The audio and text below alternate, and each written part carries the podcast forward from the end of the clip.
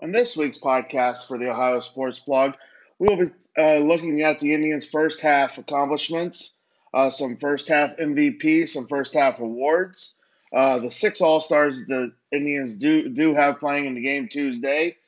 Um, then we'll we'll roll into some Ohio State basketball and their big um, signing this week of the five star point guard, and finally we'll finish up with some uh, great memories from some great games that we've attended in the past.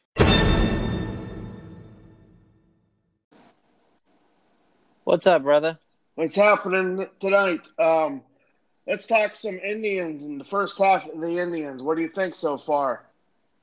Well, I tell you what, this was a good first into the first half today. We fought hard. Took two games out of four. I was not expecting us to do that. I actually had a bet out with somebody that uh, um, I bet that if the I bet twenty dollars on the Indians to win win the series, and uh, if the uh, if the series was tied, then the bet did, wouldn't go through. So I don't even I don't get any money, and I don't have to give away any money. So I guess I'm a little bit happy. I was pretty impressed with the uh, late inning offense today. Um, we came through. It's just too bad that we couldn't come through for Trevor Bauer, who gets stuck with his second straight no decision. Oh, that guy's had some tough luck. On um, the one game, the the Reds, he went seven innings on Tuesday. Seven innings, left the game, or eight innings. My fault. Left the game in eighth or after the eighth inning. Uh, they're at four nothing. The guy was cruising. Yep. Um, they brought in yep. brought in Cody Allen. He couldn't shut the door. They ended up getting beat seven four. And today, yep. today he struggled a little bit early. Um, they're down two nothing. Then they came back. Edwin hit the big two run homer, but he went seven innings again today. He battled. He grinded it out. Um, left tied two two. Um, poor guy didn't get it. He should have ten wins um, right now. Um, easily, yes. easily ten wins. And as speaking of Edwin, you saw he got hit by a pitch today, yeah. and he looked like he was in a lot of pain which that could be a big blow with our offense already struggling. But I think we've started to put a few things together, and I think we're going to get on that second half roll that we always get on. Yeah, uh, last reports of Edwin was that he was fine. Um, he, had, he was sore, had a lot of pain, but he nothing, no no structural damage. This week off will be uh be good, be welcome for him to get that hand back in order, and uh, so he can continue to roll in the second half. Um, yeah, the good thing is though is it happened right at the break, so even if it was something a little more serious, he'd have some more days to get it healed up before the second half kicked off. Yes, yeah, this this break is. I'm sure this break for a lot of guys after 80, 80 some games is a welcome, welcome uh, to come to them. So they take a few days off and get back rolling on uh, on Thursday. I believe they, they played Texas. Right now we're seven yeah. we're seven and a half games up. We're 52 and 43. Um, I mean, in my opinion, unless I mean something drastic would have to be to go on for the Indians not to win this uh, division, but division is pretty much in hand with the seven and a half game lead. They're the biggest lead in the AL over anybody. Um, I, I mean, they have to. They're going to get Andrew Miller back eventually for the bullpen. Um, he brought. I did like Tito brought uh, uh, Cookie Carrasco in the eighth inning today.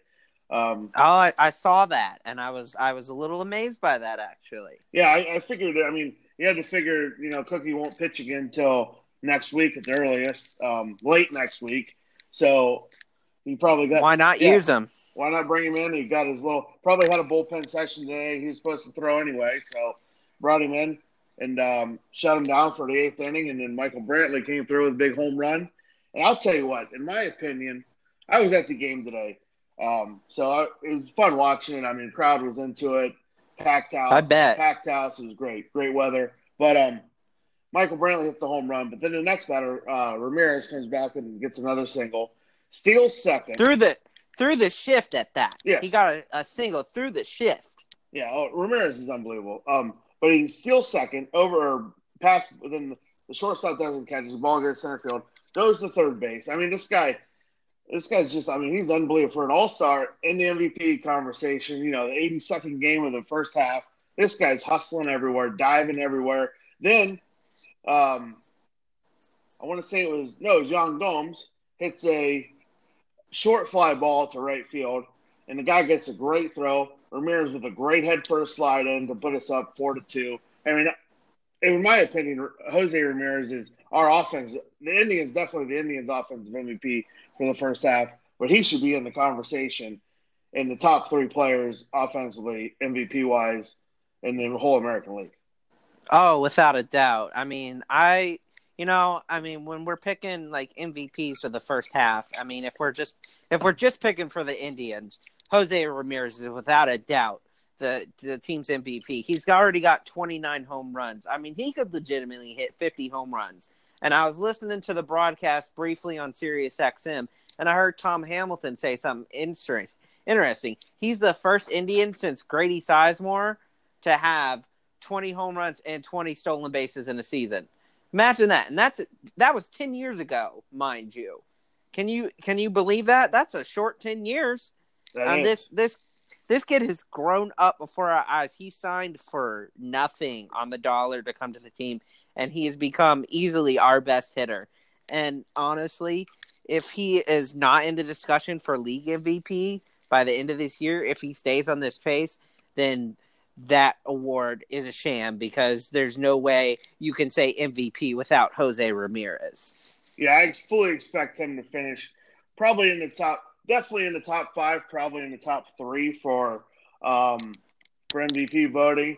Uh, it looks like right now, it looks like Mike Trout. Well, if he continues on this on this pace, he's just going to run away with that award. But it, but if I mean, there is anybody who could beat him, it's it's Mike Trout because he is on a tour pace himself.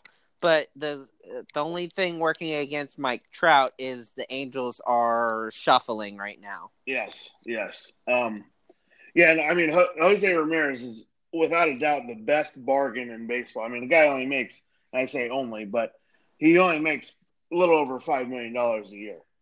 And Four years, twenty five million contract extension, I believe. Five years, yeah, five years, twenty six. But okay, and, and team options for twenty two and twenty three. So I mean, we got him locked up. Um, and deal has a maximum value of fifty million, but so we have this guy locked up, you know, five years down the road. I mean, he's he's a youngster and he's he's just coming into his prime now. So we're in a good we're in a good good spot with um with old Jose's contract. Yeah, you know what? If we could just get Frankie locked up, man, we would have our in, most of our infield set.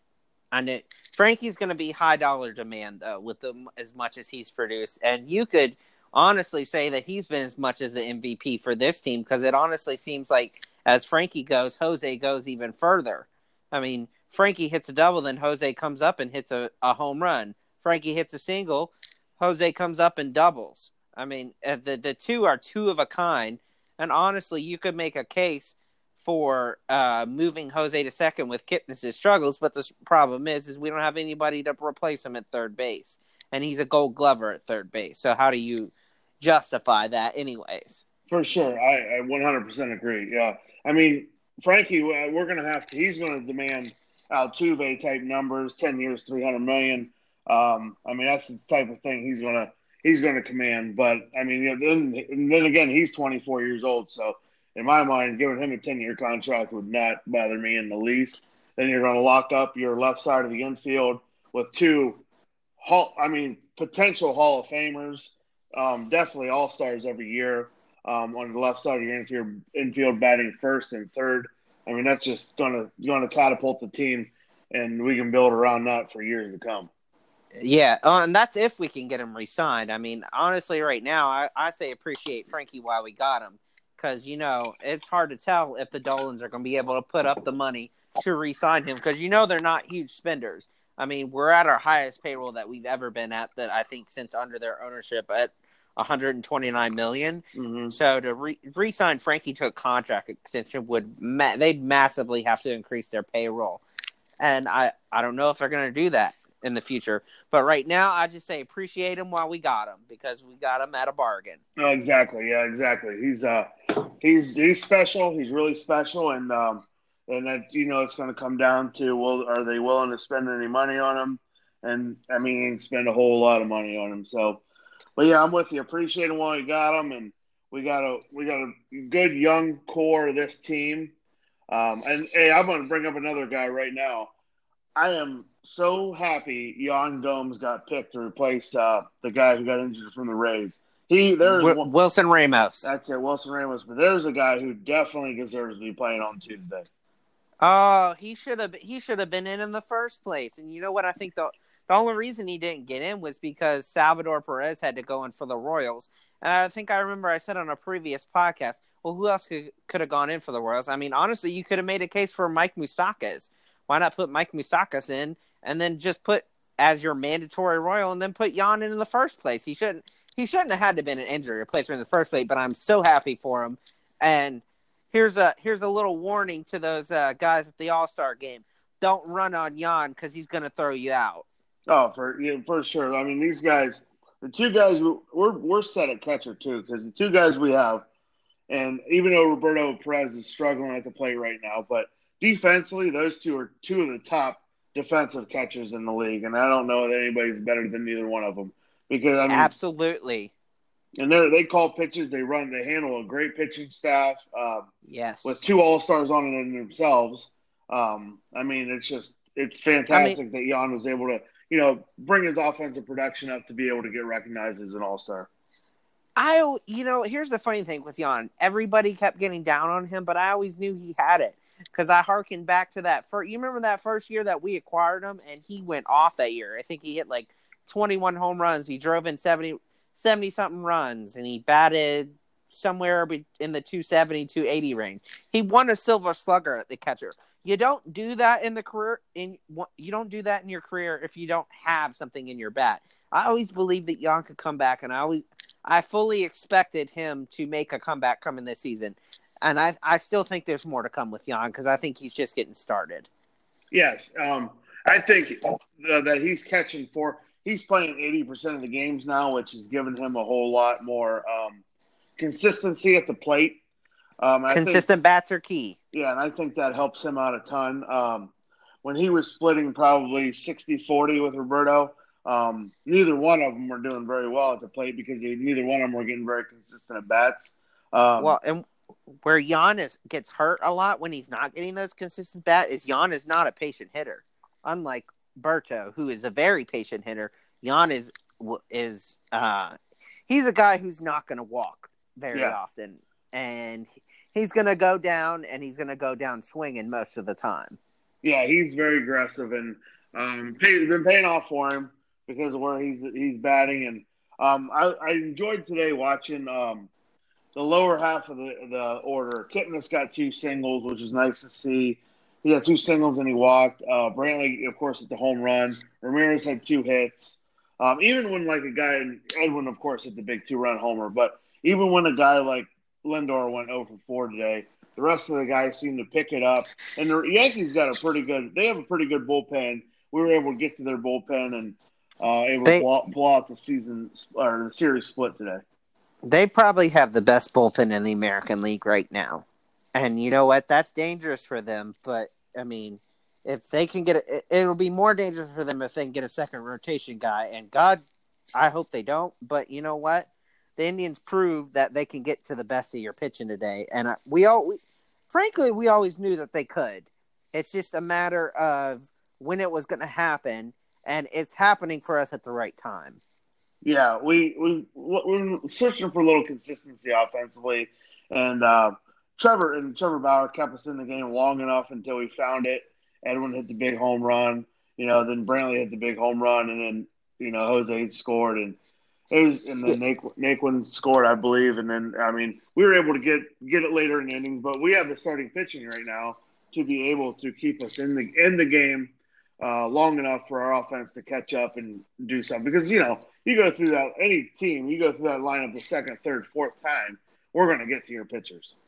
Oh, I mean- without a doubt, because Yeah. we for with the exception of Yan and maybe Tyler Naquin, most of our hitters are very patient hitters who will work the count and they will make you pay when when you leave a pitch in the wrong spot.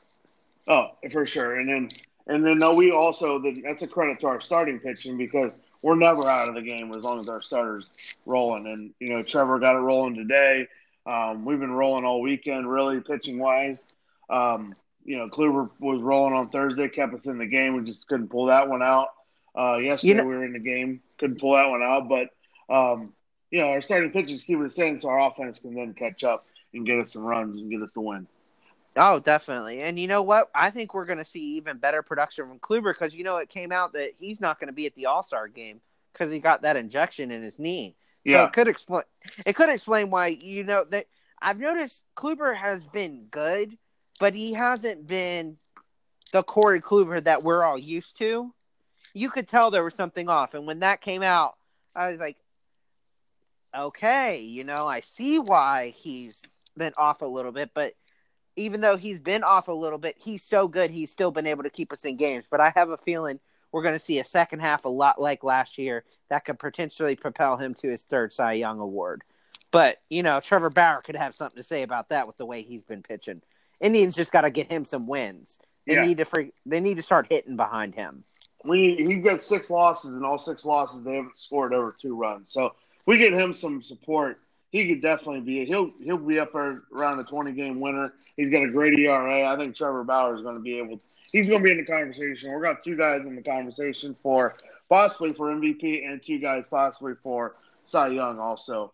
Uh, Oh, and the I- I- I think we could have a guy in it for Rookie of the Year with Shane Bieber.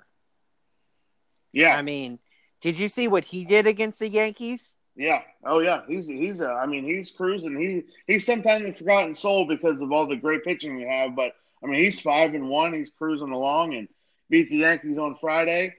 And he uh, beat that vaunted Yankees lineup. They Yeah. scored runs on him, but that kid kept his composure, kept us in the game, and let his offense bring us back. That kid is special. And Yeah, I, I I think have all a feeling. That we, go ahead. The whole series. I think all four pitchers went seven innings. Kluber, Bieber, Clevinger last night, and then uh, Bauer today. And you know what? What was amazing about last night is we could have won last night too. Yeah. Yes. It's just, I mean, I, I honest to God, I mean, I like the way they did it, but you you could kind of make a case that announcing it when they did, kind of, um, could have thrown Yan off. You know how they put that up right before his his at bat in the ninth inning when he's coming up with a runner and scoring position. I mean, you could make a case that probably wasn't the smartest thing to do. I mean, I get it. You're excited. You wanted to announce it. But I mean, maybe wait till after the game, maybe when he delivers a big hit. I mean, right then, you kind of just took his focus off of the off of the pitcher right there. And I think that probably could have been partially responsible for him just ending the game right there. Where Yeah, it could have it could have ended very differently for the tribe. I agree, and it, it probably was a probably was a, a bit of a distraction for him. And um, but hey, we came back and got the series split, so um, that's good for the tribe. And also, I'm reading here. Um, guess who's set for his rehab appearance Tuesday in Columbus? The big lefty, Andrew Miller. He'll be a shot in the arm for that bullpen if he can get back to 16, 17, Andrew Miller, and be a cog in that uh, rotate in the bullpen. Oh, you know, I'm just itching for Miller time. I don't even like Miller Lite, but I'm itching for Miller time. yeah, that's right. He's going to be. I bet they can't wait. Cody Allen can't wait for him to get back, and some of these starters. I mean, they, they, if we continue to get seven innings out of our starters today, um, or today this year, I mean, Andrew Miller in the eighth, Cody Allen in the ninth, it could be, be something very special come October. And I I'll mean, even if we don't get seven out of our guys, I mean, if we can get Ali and Neil splitting the seventh, those two have been a godsend for us. Yes, and I I'll, I'll tell you what. I also like uh, they put Adam Plutko back there in the in the bullpen. Give us another guy um, with a you know he's had some experience starting games, but uh, if he can give us an inning, two inning or two here and there um, in the bullpen to get us to Miller and Allen.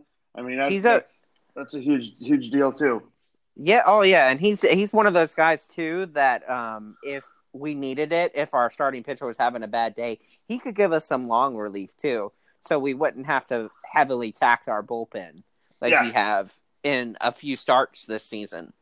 Oh yeah, he could give us. He could come in and give us three, four, five innings, maybe if we, you know, no telling what could happen. You know, guy has a rough first inning, or you know, he comes out and he falls the wrong way off a mound, and we need a guy in the middle of August to come in and give us five innings to get to our bullpen to, you know, to win a game. But yeah, I like Adam Plutko back there, and I also, I also really like what Tito did today with bringing Carrasco in for one inning.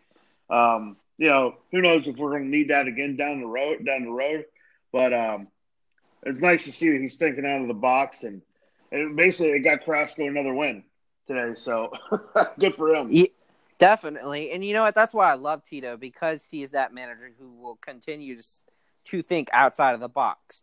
He is the type of manager that you know you put something in front of him and he says, "Oh, let me try this," or "Oh, let me put this guy here," because he just wants to get the win, and that's the type of manager I want to have managing my Cleveland Indians because he's got it. Eventually, it will pay off.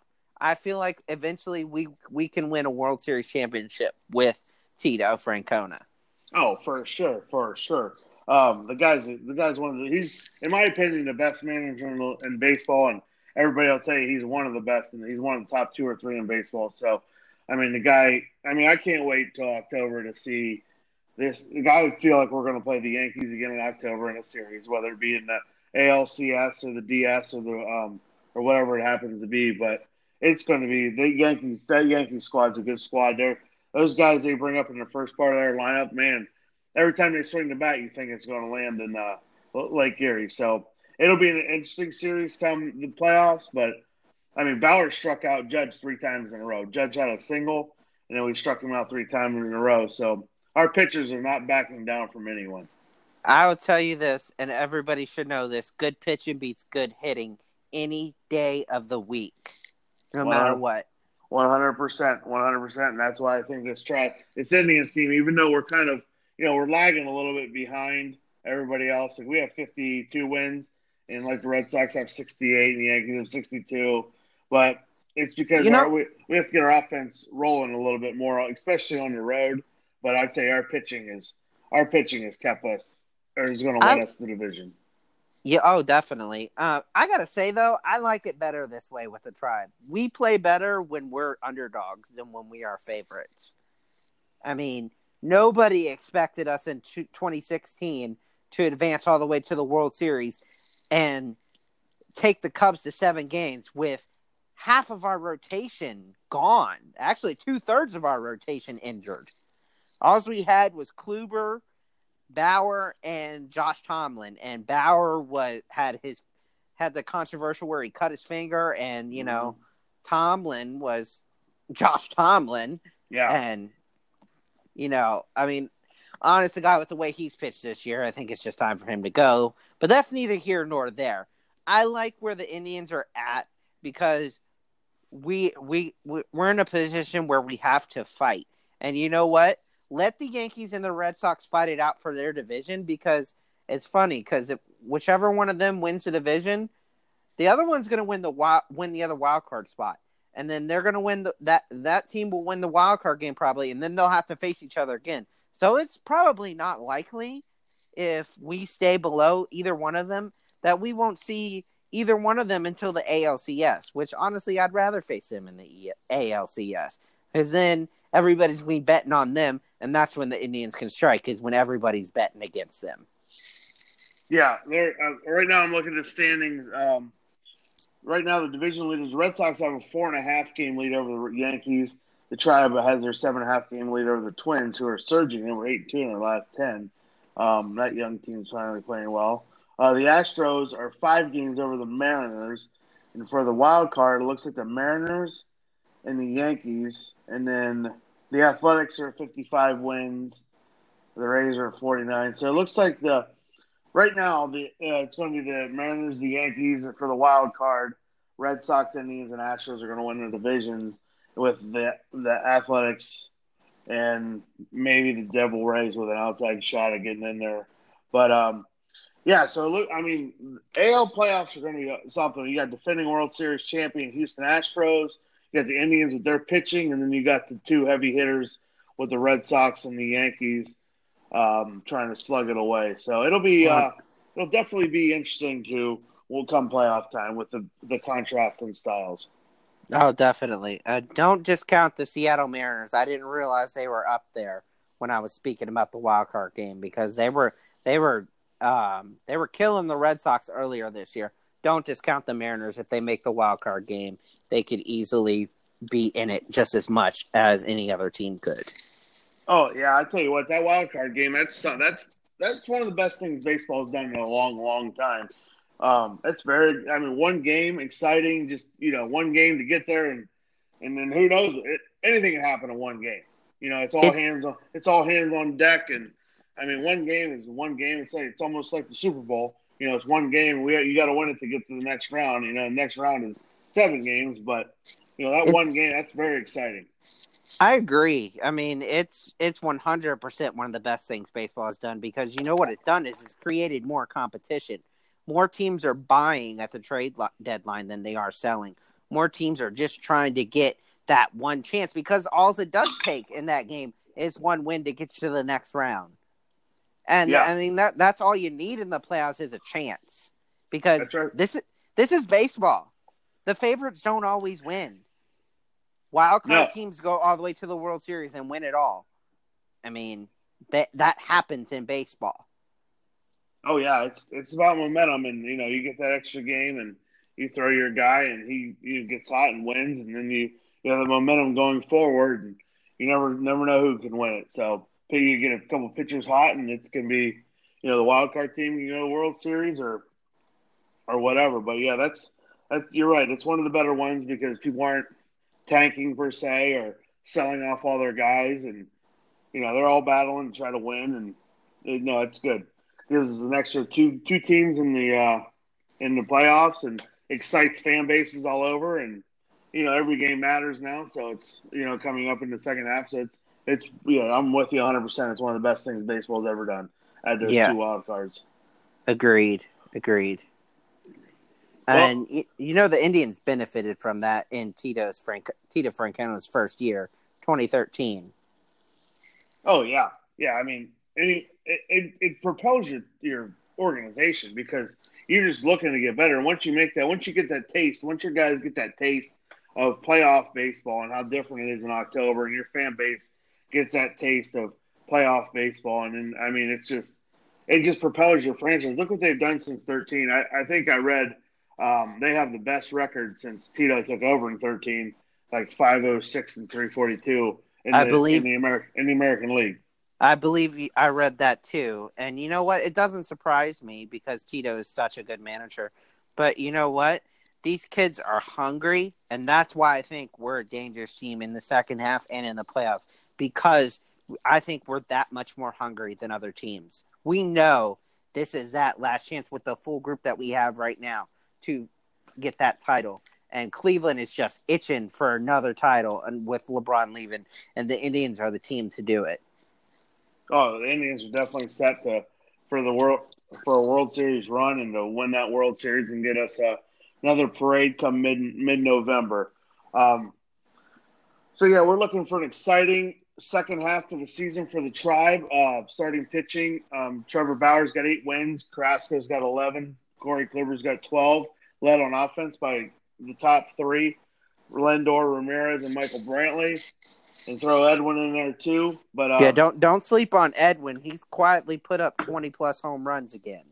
I know it's it's amazing. He um I looked up at the scoreboard today and he's batting like 225, but you'd never know it because he's got about like you said 20 plus home runs. He's got I think he's got close to 70 RBIs. So yeah, well, the guys guys putting up some numbers. Uh, and driving the ball and driving runs in. Oh, and that average is going to creep up in the second half. You watch because those home he's cranking out those home runs.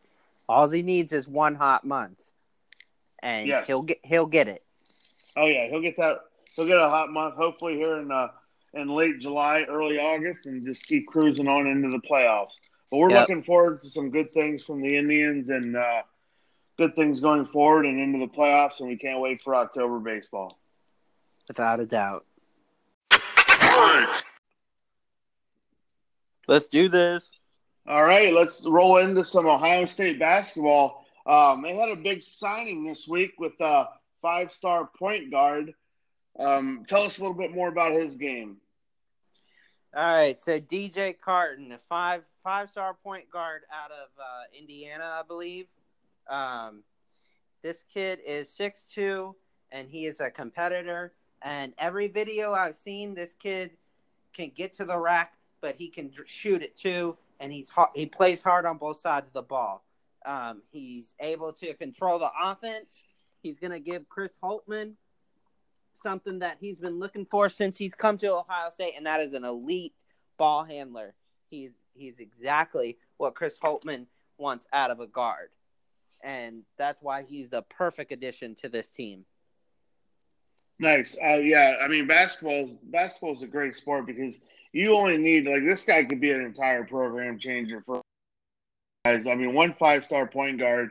Um, he, he he could bring in. You know, these guys play with all the everybody around the country, so he could bring in another big recruit for them, or he could just bring them a Big Ten title and into the uh, big into the NCAA tournament. So one big time one big time signing can really set your program in basketball. You know, set it up for years to come.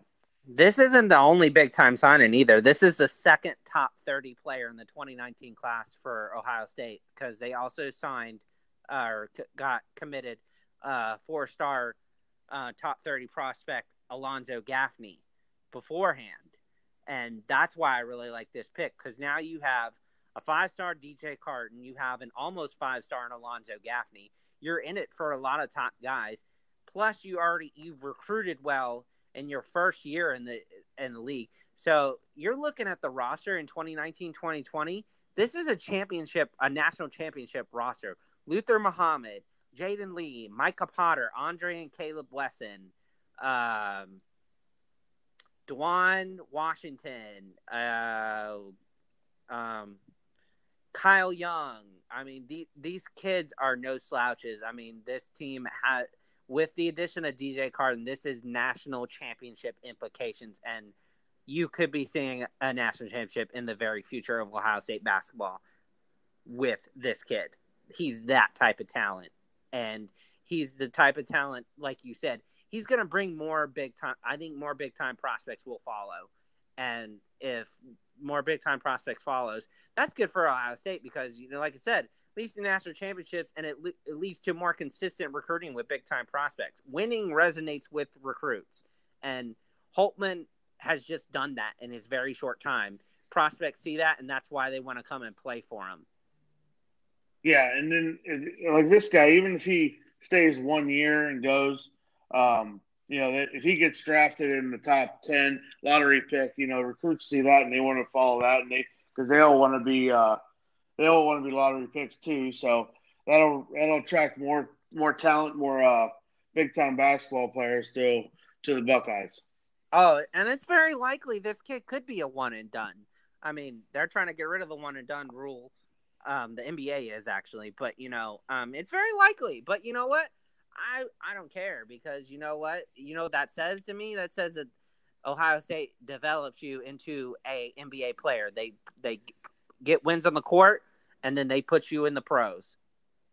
Yeah, and that re- and like you said, that resonates all over those uh, AAU camps with all the AAU players because they all play together at some some tournament or some on some team. So that's a big time get for uh, Chris Holtmann and the Buckeye program, um, bringing back winning to uh, Buckeyes. Buckeye basketball program has struggled uh, the last few years since um, the end of the Matta era, and they came back a little bit last year.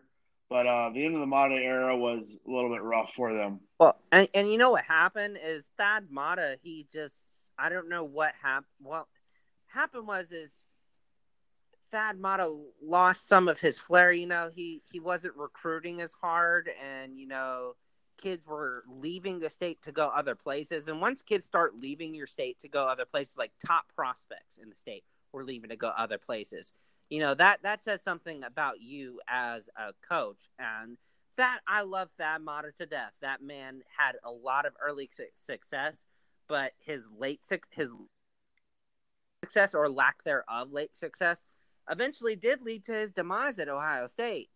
But I will always appreciate Thad for what he did for this program because he got the basketball program on the, back on the map, and it was a reason. He's a big reason why we were able to land a coach like Chris Holtmann so late in the process, and it's a big reason why Holtmann was able to turn the program around. Because despite the fact that Thad Matta wasn't recruiting at an elite level, these guys were still well coached, and he was still bringing in some some high quality players. So Holtmann just took what Thad Matta gave him and tur- um,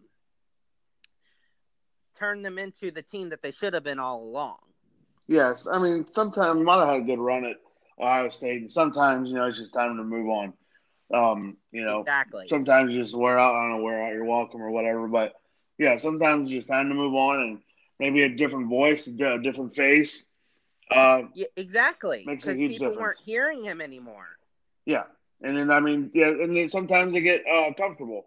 You know, when coaches get comfortable, you see it all the time. You know, guys are successful for a long time and they get comfortable, and then uh, the success doesn't come as readily as it does because younger, more hungry guys are on the recruiting trail. Recruiting trail, out working your guys, and you know it's time for a new voice, new change.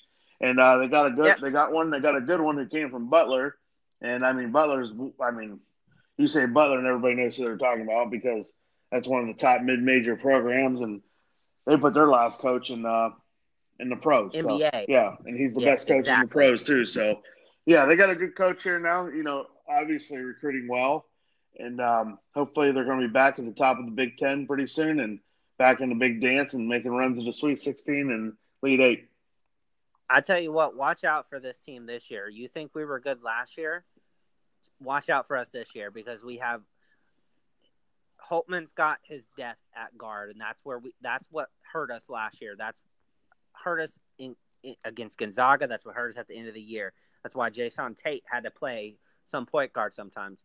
We've got guys like Luther Muhammad coming in. We got Duane Washington coming in. We got another year of Musa Jallow going to play with a year of experience. Um, we still got CJ Jackson. We got a graduate transfer in uh, Keyshawn Woods from Wake Forest. I mean, and that guy, he's another, he's a veteran point guard who shoots 40 something percent from three, but he can, he's another guy who can handle the ball.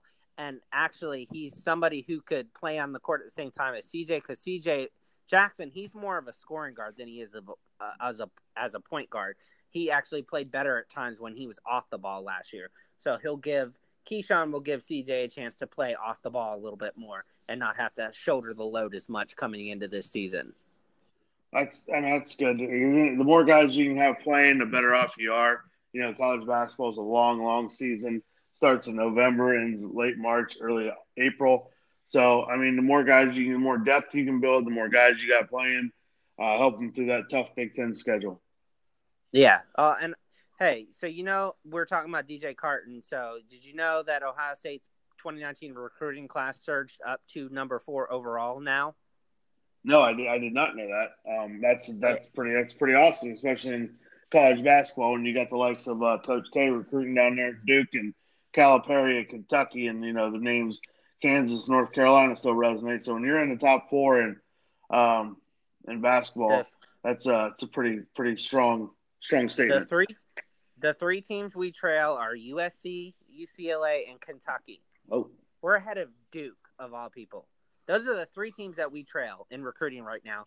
And 2019 recruiting, I have a feeling it's going to get better because you know what? We were focused on DJ Carton. He was our big get at point guard. But I'll tell you what, watch out for 2019 power forward EJ Liddell. Now, we already got a power forward in this class in Alonzo Gaffney, but EJ Liddell and Alonzo Gaffney had two different games. Alonzo Gaffney, he's more of a a guy who likes to play on the outside. He can he can score on the inside without a doubt, but he's definitely a guy who's got a sweet jumper. EJ Liddell, on the other hand, is a guy who's gonna pound you inside and go get those boards. Yeah, And- those are two two different guys, and you know they can both be on the court at the same time, and both top players, and would add a lot. Interchangeable guys. A lot of a lot add a lot to that that 2019 class. Yeah, yeah, yeah. And he's a top he's a top fifty or top sixty prospect right now, according to twenty four seven sports. So imagine if Ohio State ups the ante on him, and which I, I have a feeling that's where they're that's where they're turning their attention to now that they've got the commitment of DJ Carton. And you know what? We weren't even the expected favorites of DJ Carton. Apparently, that team up north, if you're not an Ohio State fan, that team up north is known as uh, it rhymes with Michigan. It pains me to say it. I'm sorry, I just can't say it. I can't even type it in in my articles, Charlie. I can't say that name. uh, the the old, the old Wolverines, um. Yeah, th- they're TTUN, that team up north, or they're scum. That's all they are to me. because honestly, I'd rather wipe their wipe wipe my butt with their uh, with their tears. Oh, jeez.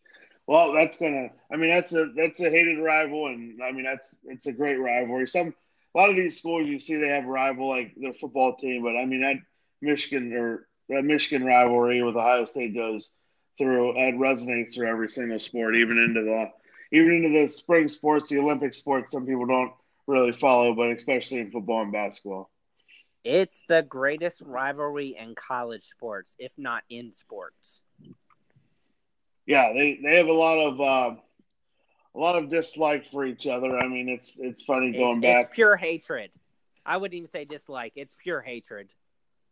It's uh, it's funny going back and looking, listening to some of the coaches. You know, like now they won't even use follow any Ohio State coaches on uh, um, Twitter, and if they have an M in their name, they, it gets xed out. And, um, you know, yep. Brady Hoke used to call them Ohio, and uh, it's it's funny to go the back and forth between all the coaches and the rivalry. Rivalries are fun. Yeah. Oh, and you know what? When, when every week when we play them in November, that's that's the week where where uh, the letter M is uh, outruled in the state of Ohio. So basically, ever there's an X through every M. That's where that comes from. Yeah, there's a lot of. I, I like it. I like it. It's, I like it a lot. There's a lot of um, are fun. They're um, especially because it gives them it gives uh, all the players and coaches and all the fan base really something to look forward to. That last week in November, at Saturday after Thanksgiving, is a big one. Pretty much Ohio and Michigan shut down, and there was one game on TV, and that's it. That's it. That's it. I tell you what, football wise, it hasn't been much of a rivalry this last since Urban Meyer's gotten there because all he's done is spank them. Yes, I mean it's been been rough. Um, that will be the the that'll be one of the interesting things coming this year. Not to get into college football too much right now, but um, yeah, I I don't know how that they keep paying that guy nine million dollars a year, and he's uh, one in five against Michigan State and Ohio State, and this year he's got Notre Dame to open up uh, which will be a big game for them. Um, Saturday night, September first. Everybody will be watching, and then he's got also got Michigan State and Ohio State again. So if he goes one one and two, or even zero oh and three against those three teams, I don't know how he stays. Oh, with that, I mean Lloyd Carr. You remember Lloyd Carr for uh, TCUN? Yeah.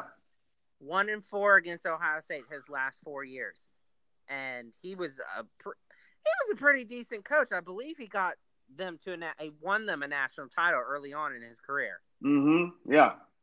And that one in four in the rivalry those last four years where Tressel ate him alive, that that cost him his job.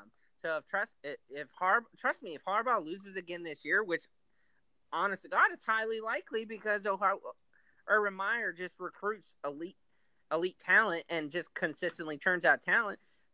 Harbaugh loses this year. I don't you can't keep him around because you're paying a guy too much to what lose the biggest game of the year. No, thank you. Yeah, I mean they're they're I mean they're listening to their fan base. I mean, they, you know, when Harbaugh came, Harbaugh was going to be the uh, he's going to be the, the next savior. Yep, the next coming. He's going to turn them around. They're going to win national title after national title. He's a quarterback whisperer. You heard it all. You heard it all from him. You know, he walked on water, whatever. But uh, yeah, I'm, I'm with you. He's one five he's got a good chance to go 0 and 3 in his big games. Um, I mean, he could be if he's sitting at one and seven after this year against Michigan State and Ohio State. I mean, Ohio State's one thing, getting beat by Urban and uh, boys down in Columbus, but you're getting beat routinely by little little brother there, I mean, and it's sometimes it's not even close, and they're just getting beat. Um, yeah, it's just. I mean, that's just can't. That just can't happen. He's losing his bowl games too. I mean, he was they were the only team that prevented the Big Ten from going undefeated in bowl season last year. Yeah. That loss to South Carolina. And I gotta say, the Ohio State fan in me couldn't root for them. And I was it just gave me more reason to hate them when they did cost the Big Ten an undefeated record in the bowl in the bowl season last year. Yeah, I mean he's been yeah, he had Andrew Luck when he was at Stanford and then all of a sudden he became the quarterback whisperer, but I mean, they feel like they got their quarterback now with that Shea Patterson who got ruled eligible by the NCAA from Mississippi. But we'll we'll see. It um, it's a long way to November into November, but um, it'll be interesting to see what happens. I kind of kind of hope they both come in with good records, just because it makes the game a lot more interesting. And uh, exactly, yep. But you know, we'll see what happens, and we'll see. As much as I'd love to see that team up north fall on their face, I'd rather them come in with a winning record, so it could make us beating beating the snot out of them that much more tasty. Yeah, I think the the last like good game that I can remember in the in the rivalry was um was it two? It was no, it was later than that. It was when the Ohio State lost to Florida in the national championship game. They played at at in Columbus and it was like 42-39 and they probably should have 2006 Troy six. Smith when he won the Heisman. Yeah, should they should have had a, re, a rematch in the for the national yeah, title, but um they should have. But that but that's you know really what? Urban Meyer deserved that. Yeah, and then um that was probably the last really good game they played. I mean, it's been Ohio State's been spanking Michigan by. I, mean, I don't know. Did you miss the double overtime a couple years ago with the infamous Curtis Samuel touchdown? Oh, I saw that. Yeah, that okay. There's one. I forgot about that one. Um, yeah, Jay, where they controversially said they spotted the ball. First yeah, down on fourth down. Yeah, it was. Um, it was a first down. We all know it was first down. That's and right last year's game was good too. I mean, we had to come back. We were down 14. We were down 14 points at the halftime and we came back and beat them. I mean, we shattered their dreams right there. I mean, that was just an unbelievable victory and part of that was Dwayne Haskins leading us back. And yeah. that's that's why I fully believe this team is just primed and ready to do bigger things this year. With uh, Haskins starting at quarterback. Yep, they'll be uh it'll be it'll be a long way to go until we get to football season. About what do we got? About two months now, and then uh, everything kicks off at the first day of uh, September. Seven Saturdays from Ohio State football. Seven Saturdays. There you go. Who who do the Bucks open up with this year? Are they are they at TCU? No, they play T. They open up with um, I believe it's Oregon State. It's either Oregon State or Tulane. I think it's Oregon State. Yeah, then they go to Jerry World to play um, TCU. Uh, yeah, they don't. They, they play TCU on the fifteenth of September. Yeah, they they open up with Oregon State, then they they got they're at home against Oregon State, at home against Rutgers, then they go to Dallas to play TCU, then they come back to play Tulane at home, and then they're into the meat of their Big Ten schedule with Penn State going to Penn State, then are Indiana, Minnesota, at Purdue, Nebraska, at Michigan State, Maryland, and then the rival game the 24th of November. So I tell you what, the Penn State game, I'm looking forward to that game this year after we uh, came back and beat them 39 to 38 last year. That that game was incredible. I watched that entire game. JT Barrett completing 16 straight passes, leading us to the comeback victory. That's going to put so that's putting already put so much on this year's game. Penn State wants to make this a rivalry, but let's just face it, it's not a rivalry because Ohio State mostly has mopped the floor with Penn State. So let's see what's going to happen this year. It's going to be real interesting to see what happens between those two this year. Yeah, that's going to be a sneaky. That's going to be a tough game. You know, opening. Uh, well, not opening, but your second Big Ten game, but um, because they got Rutgers the second game of the year. But um, you know, at Penn State, always a madhouse. It'll probably be a night game. Uh, Trace McSorley's back for the third year as Penn State's quarterback. Um, that could be a, that could be a sneaky tough game there, and uh, Happy Valley for the Buckeyes going to Penn State. Um, they've got a couple. They, their schedule sets up pretty nice, they got a couple, uh, couple, you know, tests. They're gonna have some tests, maybe from, you know, they're at Purdue the 20th, a very vastly improved Purdue team, and then they then they come back home with Nebraska the third of November. Nebraska, I expect Nebraska to be fully in the Scott Frost realm of teams. They're going to be fully, uh, you know, they're going to have all their, they're going to be playing fast. They're going to be uh, putting the ball up, and I expect them to be putting up some points. Expect Nebraska to be uh, be a factor out west early in Scott Frost's um, tenure out there. Um, and then they got Michigan. Then they're at Michigan State, which could be a sneaky tough game. Also, um, being That's on always being on a the tough road. game every year. That's always a tough game. Yeah, they got their quarter. They got some guys back. Their quarterbacks back. They got a running back back. So that's going to be a tough one. From Buckeyes' schedule's got got some pitfalls in it, but they can maneuver. They got they're to be they're going to be in the playoff if they can maneuver and get through the Big Ten championship game. Well, you know, we don't play Citadel unlike Alabama. We don't we don't play cupcakes. We uh we play Power 5 teams. I mean, if we do play a cupcake, it's a team like Oregon State from Power 5 conference. We don't go to the bowels of the FCS like Alabama does to cheat our way into an undefeated record or a one-loss record and get into the college football playoffs. Because let's just face it, with that I without that Iowa loss last year, Ohio State would have been in the would have been in the playoffs, and Alabama would have been playing in a different bowl. And uh, Uh, they didn't deserve it. They won the national championship, but I still don't feel they deserved it. I mean, for God's sakes, they again they play cupcakes, and that's why I will always love Ohio State even more. Not just because it's Ohio State, it's because we put up against the big boys. We will play in Oklahoma. We will go and play at TCU. We'll go and play at USC. We will go in, into their yards. We will go to a neutral site and we will we will shut them up and we will prove that we are the best damn team in the entire nation. Uh, they have yeah, they have a nice schedule. Um, I mean, I think what what hurts Alabama's schedule when people talk about it is the fact that they do they play that the SEC routinely and traditionally plays a instead of playing your cupcake team in the beginning of the year, they play it in the in the middle of November before rivalry week. So that always throws everything into into a into, and people like yeah into a people loop like there. to throw in that the SEC is this is this tough conference. Let me tell you, SEC is a tough conference, but it's they're garbage at, outside of Alabama. Like no team, they're tough because they're they have good defenses, but quarterback play is horrible in the SEC.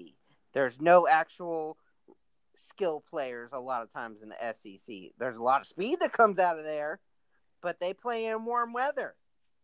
I mean, the Big Ten's the toughest conference to win. They got a they got a lot of players in the SEC, um, and that's why a lot of that's and that's the one good thing that Urban's done since he's been at Ohio State is he's been able to go down into SEC country and get some of those players out.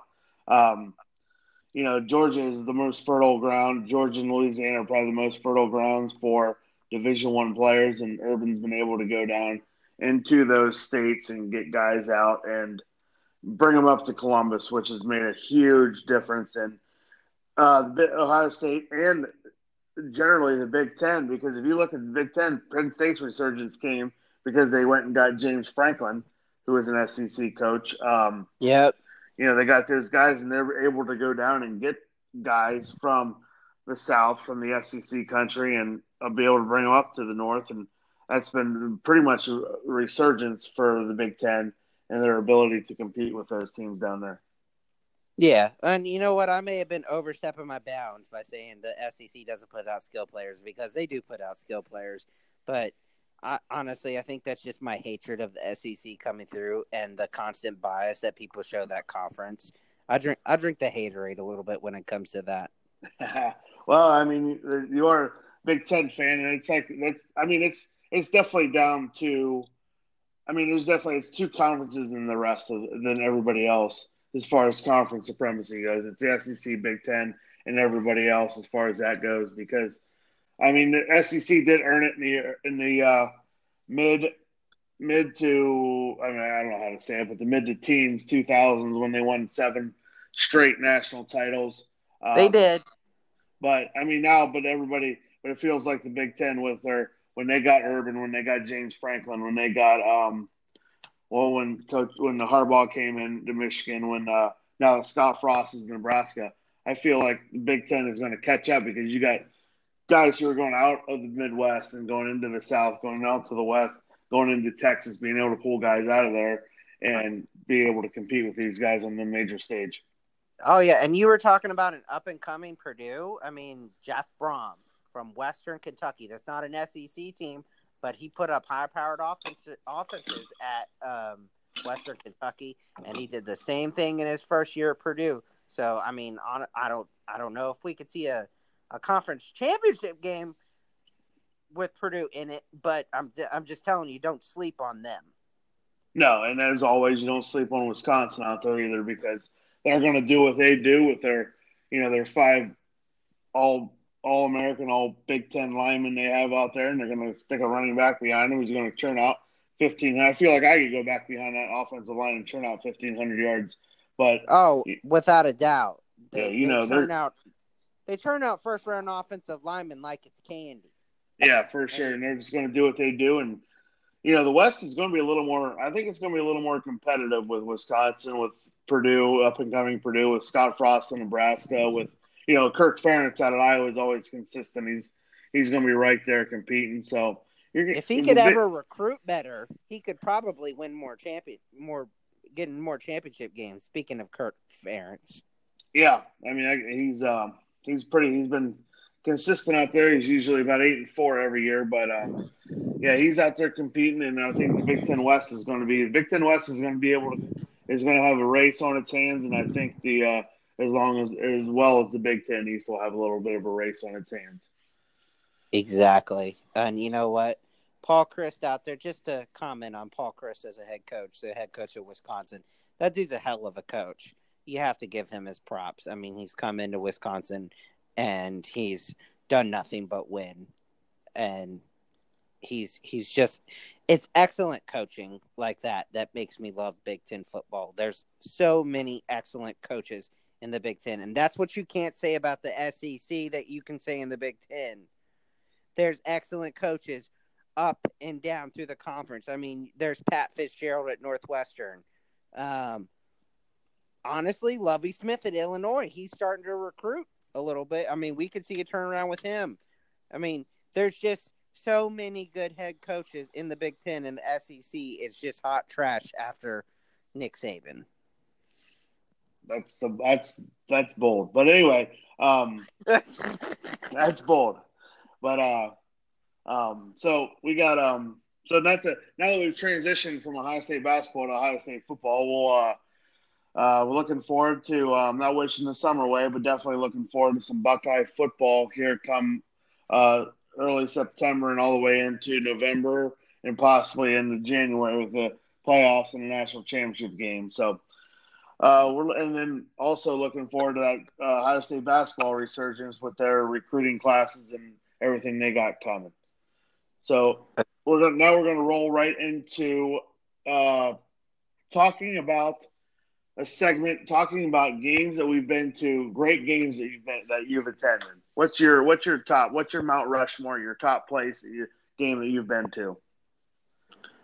Uh, I don't know. You might want to save mine for last. Mine's a good one, Charlie. Oh, okay. I'll give you mine. I got four of them. I'll give you my Mount Rushmore. The one, my my my fourth one here would be the NBA Eastern Conference Finals 2009, I think it was nine, when LeBron hit the game winner against Orlando Magic. Oh um, my god, that's your fourth? That's my fourth, yeah. Um, god, that was a that was a great one. Games. That was uh that was something else. That game was something else. That was I mean, it was unbelievable. They hit Orlando hit a shot, and everybody was like deflated in the whole building. The whole building was deflated. Then I remember watching that on TV. That game was incredible. Oh yeah, then, even though uh, Magic eventually beat us, that game was still incredible. That, that game was unbelievable. I mean, just for that night, like LeBron catches the ball, lets it go, and it's like, I mean, it's it, he let it go, and that thing was good the entire way, and the place just erupted. It was one of the best. That was one of the best endings, one of the best games, one of the best endings I've I've been at. Um, another great one. Right. Uh, go ahead. Uh, I was gonna say, I would say my number four was it was actually my first Indians game. Um, it was 2000, and the reason why it's number four is because it was versus the St. Louis Cardinals, and Mark Mark McGwire was still playing for the Cardinals, so I got to witness Mark McGwire play against the Indians that year. And though the Indians weren't doing so hot in 2000, I don't believe I do believe. Um, one of the things I remember most from that game is um, a Cardinals first baseman because I believe McGwire was DHing in that game, scorched a foul ball and it hit this bald guy in the head, and right on the top of the head. And I just remember the guy didn't leave the game; he stayed in the game, and you got to say that's a real trooper right there. I mean, so just getting to see Mark McGwire play. I mean, how many people can say that? Yeah, McGwire. McGwire was something else. He hit some balls that. I mean, I remember when he hit the Budweiser sign at the the old uh, the Indian Stadium. So, yeah, that guy was Yeah. that guy was something else to see. Uh, probably number three for me would be. Um, I was at the. I mean, I, I was at the last playoff win for the Cleveland Browns against the Buffalo Bills. Oh my god! Yeah. Um, I was young. My dad took us. He sat us in, and we got tickets. We were in the in the dog pound, an old municipal stadium in the dog pound. It was wild. I mean, I was probably, well, I don't know. I was young. I probably wasn't even a teenager. I was probably still like eleven or twelve. But yeah, it was it was wild in there. Um, I don't know. I'll never forget it. Um, my I'll mom. tell you what, Charlie, Yeah. your your first two right now, like three of them I could put put up, and they couldn't live up to what you've been to, what you've experienced right now. Oh, I mean, well, yeah, it's uh, those were that was that was unbelievable. I mean, uh, my so my mother. Here's a quick story on that game. My mother had a broken leg, and my my youngest brother was young. I mean, he was probably five years old. He went with us, and my he came home, and my mom goes, uh, "So, hey, Mike, how'd you like the game?" Michael looks at her and goes, "Bill suck." And she looked at my dad, and he said, "That's probably the best thing he could have came home and said." So. So yeah, it was uh that was I'll never forget that game. It was fun. All right, so that's your number three, huh? Mm-hmm. All right. My number my number three is uh it's not so great. It's 2005 Cleveland Indians versus the Texas Rangers. Um, it's top. It's makes top four because it was a game the Indians won. Alfonso Soriano was one of the top Texas Rangers at the time. Um, I believe it, Bert, Roberto um, Alomar was still playing for the Indians. Maybe not. Maybe Ronnie Belliard. I, I know Ronnie Belliard was playing for the team, but I just remember Ronnie Belliard hitting a bases clearing double in the game, and it ended up propelling us to the victory. Nice. Um, and it, it was probably, I don't think Omar would. Some there was some famous Indian in there that I remember seeing, and I can't remember off the top of my head because it's been that long. nice. That's a good that's a good that's a good one. I it doesn't like compare to your first two. oh I it mean doesn't compare. um uh my second one was recently it was 2016 uh, Indians game against the Blue Jays when Jose Ramirez hit the home run to tie the game, and I believe it was the ninth. I don't think it was extra innings yet. And then Naquin hits the inside the park home run to win the game. Oh my god! That was one of the most exciting things because you're because well I, actually we were sitting in the right field, not the not the lower deck but the deck right above it. So he hits the ball and you saw it coming. You didn't know if it was a home run or not, but then you saw Yeah. it bounce out into the outfield like the into the grass, and you look up and he's already around in second. So in your mind you're like, he may score, and then he came around and scored, and that I mean it was unbelievable.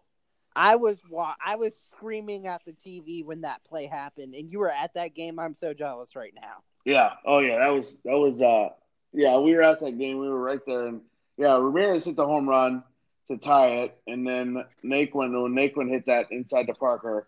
I mean a legitimate inside the Parker too. Like it was he was I mean if you if someone had a timer on him, I bet he was running about a three eight forty.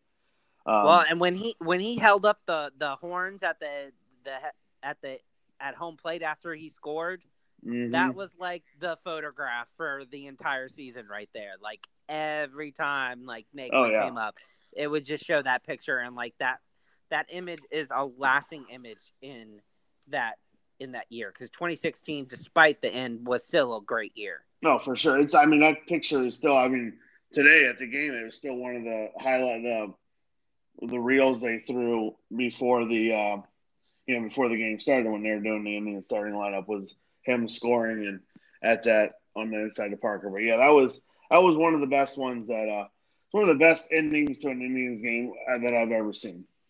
Well, and you say Tyler Naquin, and his name is synonymous with that play. I mean, that's all I honest to God, I think most Indians fans remember about him. I mean, hardcore Indians fans know Tyler Naquin, but you say Tyler Naquin to just a regular, average, everyday Indians fan, and they're going to talk about the inside the park home run. Yes, that was that was unbelievable. All right, so num- my number two is going to get a little bit better. I think my number one. You've had some pretty good ones so far, so I think my number one is going to top all of yours. But my number two, 2014 Ohio State versus Navy in Baltimore, the year we won the Natty. Where Nice. JT Bear, JT Barrett, Braxton Miller was hurt, got hurt, and JT Barrett was fir- was forced to start. He beat out Cardale Jones for the backup job, and he was forced to start. And JD JT Barrett opened everyone's eyes in the world and showed everybody what he was. He ended up finishing fifth in the Heisman race that year. He didn't have a great first half, but in the second half, he absolutely devoured the Navy defense with his with his foot skills and his accuracy. I mean, say what you want, his accuracy did tail off towards the end of his career, but at that point, JT Barrett was the king of college football.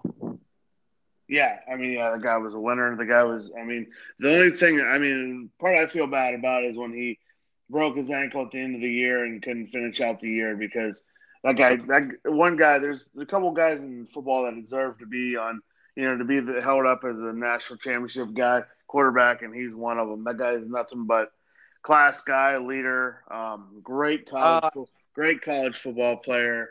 Um, I mean, just he. I felt so bad for him when he broke his ankle against uh, in the rivalry game, and I mean, just I, I was heartbroken. I was heartbroken. Yeah, I love Cardale Jones, but I was heartbroken for that kid. I almost cried for JT Barrett, and I don't cry for football players, but I almost cried for him. yeah, he's a he was a good one, and um, he'll be long. He'll go down in Ohio State lore as one of the one of the all time greats to play ever play the quarterback position there. Well, and you know what? People give JT Barrett all this grief. You know why he stayed so long?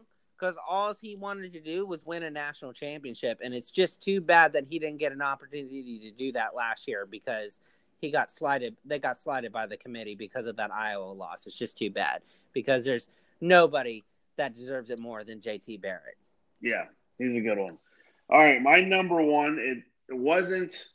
It doesn't involve an, an Ohio team, but it took place in Ohio. Probably the most, the greatest, one of the greatest sporting events I've ever been to was the Kentucky Notre Dame Great Eight game at the Q to go to the Final Four. Where Kentucky had Karl-Anthony Towns, the Harrison twins, uh, Devin, God. Devin, Devin Booker. Um, I mean, it was unbelievable. I'll tell you what, that Kentucky team came out, and you realize that they're all 19 years old, but you're like, holy! I mean, you're like, in your mind, you're like, how did these guys compete against high school kids last Exactly. year? You know what I mean? Karl-Anthony Towns probably dunked the ball in some guy's head, and the guy had to leave the game. Like, I mean, That seriously, team didn't even win the national championship that year, I believe. no, Did they? no, they they got beat by Wisconsin the next week, and then Duke ended up winning the national championship. That's right. That's right. That's But- the year that uh, Big Frank the Tank for Wisconsin got them to the national title. Yeah, um, but no, that's one of the best uh, games I've been to. Um, Notre Dame came down there hitting threes, hitting some shots. Kentucky was hitting shots. Um, Notre Dame was hot in that tournament, if I remember correctly, too. yeah, they were hitting some threes. Uh, they had a couple. Jerian Grant, I think he's still in the league. Pat Yeah. I believe he's still in the league somewhere too, bouncing up and down between uh, the D League, G League, whatever they call it now, and the uh, regular team. So Portland, the last I remember. Yeah. Um, but um, yeah, they were hitting some threes and came down, and Kentucky ended up winning by two. Uh, I think Calipari finally in the second half woke up and was like, "Hey, if we keep throwing it to Karl-Anthony Towns, they can't stop him. So let's keep throwing it to him." And they did, and they ended up winning.